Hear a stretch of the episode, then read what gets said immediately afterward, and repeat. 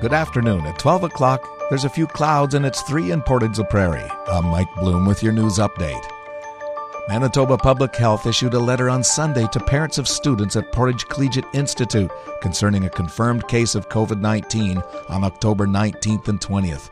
It was reported by Manitoba Public Health that the individual or individuals may have been infectious. The school is working closely with public health officials and is following their recommendations. They note that at this time there's no evidence of further spread in the school and students can continue to attend school as long as they don't have symptoms of COVID 19. Close contacts have been identified and will have to isolate.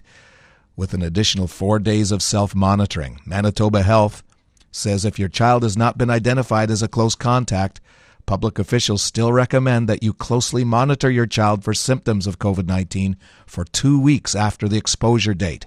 Portage Online has detailed information of steps to take if your child develops a new onset or worsening of any one symptom listed in the online chart.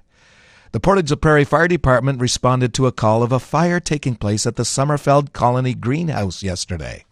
The first call came in at 1:22 p.m. and according to Captain Todd McKinnon, the last engine left the greenhouse at 10:49 p.m. McKinnon says the two fire engines responded to the call along with additional water haulers to put out the fire. He adds there were no injuries or fatalities due to the fire. He notes the building was approximately 90 feet by 30 feet and they were able to remove some tractors from the burning greenhouse as well. McKinnon notes there's nothing that would point to foul play being the cause of the fire. Causeway to the Island in Portage la Prairie is almost finished. Mayor Irvin Ferris explains. The contractors removed most of the rock from the temporary causeway to start shaping for landscaping. The curbs and concrete islands on the south and the north side of the roundabouts will be going in. Ferris notes that in the following week, asphalt will be completed to the west side. He says they're also adding temporary lighting that it's going to be installed this week and will be in place until the contractor can complete all the electrical work in early November. Ferris extends his thanks to everyone who's been patient during the construction.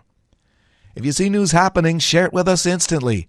Download the Portage Live app to your smartphone today. And in sports, the Portage Gymnastics Club is looking to add members to their board. The club held its annual general meeting on Wednesday night, and President Randy Keller says they have a few different vacant positions on the board of directors. We meet about four or five times a year. We're looking for a registrar, a secretary, and some members at large.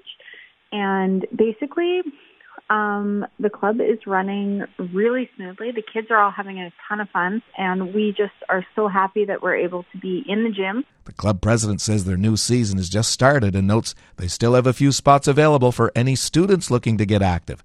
Contact information can be found at Portage Online. Today it's mainly sunny with winds southeast gusting as high as 50 with a high of 8. Tonight partly cloudy. Wind southeast as high as 50, increasing up towards 70 overnight with a low of 5. The morning has a mix of sun and cloud, becoming cloudy in the morning, wind west, gusting upwards to 70, diminishing down to about 50 late in the afternoon with a high of 11. Tomorrow night, cloudy and a low of 6. Wednesday, cloudy with 60% chance of showers, high of 12. Thursday, a mix of sun and cloud, and 30% chance of showers, high of 10. Around the region, Brandon's mostly cloudy and 5. Winnipeg's mainly sunny and 5, and here in Portage, a few clouds. Wind is southeast at 18, humidity's 84%, the temperature's 3. From the Portage Online Newsroom, I'm Mike Bloom.